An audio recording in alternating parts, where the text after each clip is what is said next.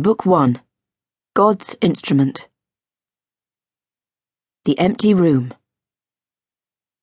In the beginning, there was an empty room, a little bit of space, a little bit of light, a little bit of time. I said, I am going to make fields, and I made them from table mats, carpet, brown corduroy, and felt. Then I made rivers from crepe paper, cling film, and shiny tinfoil, and mountains from papier mache and bark. And I looked at the fields, and I looked at the rivers, and I looked at the mountains, and I saw they were good.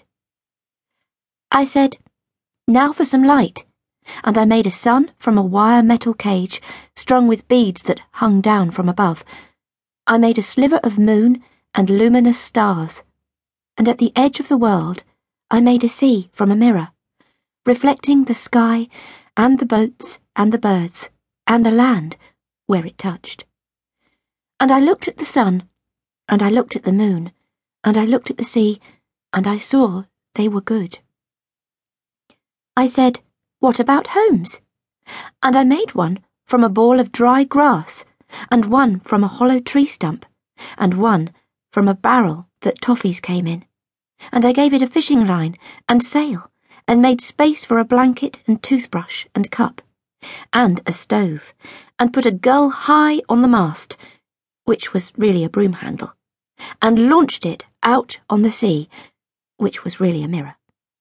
I made houses from chocolate dip cartons, the plastic scoop where the chocolate was, that was the bedroom, and the round room below where the biscuits had been, that was the living room. I made houses from a matchbox, and a bird's nest, and a pea pod and shell. And I looked at the houses and saw they were good. I said, Now we need animals. And I made paper birds and wool rabbits and felt cats and dogs. I made furry bears, striped leopards, and fire breathing, scale crusted dragons.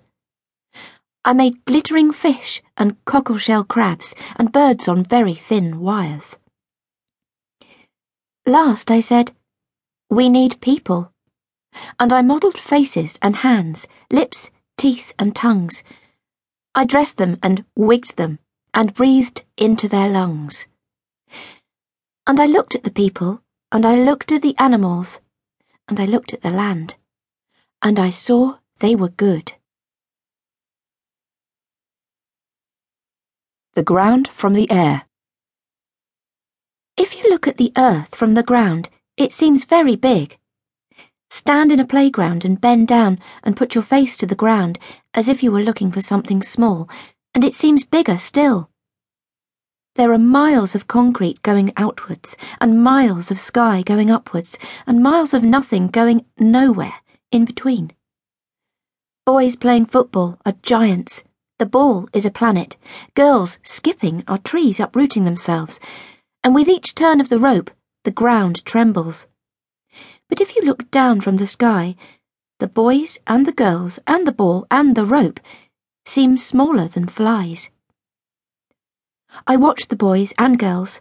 I know their names, but I don't speak to them. When they notice me, I look away. I pick up a sweet wrapper next to my shoe. I will make it into flowers, or a rainbow, or maybe a crown. I put the wrapper inside a bag and walk on. Through the concrete, weeds are growing. At the corners of buildings, they are pushing through, whittling their way to the light. I wiggle some loose and settle them with soil in a tiny tin cup that held chocolate and a tube that held sweets.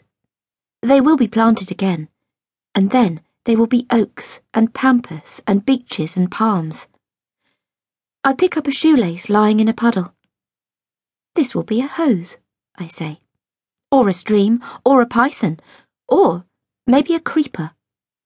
And I am happy, because in just a few hours I will be back in my room, making things. Then suddenly I am falling. The ground rushes up to meet me, and gravel is biting my knees. A boy is standing over me. He is tall. He has a thick neck. He has blue eyes and freckles, and white skin, and a nose like a pig. He has yellow hair and pale lashes.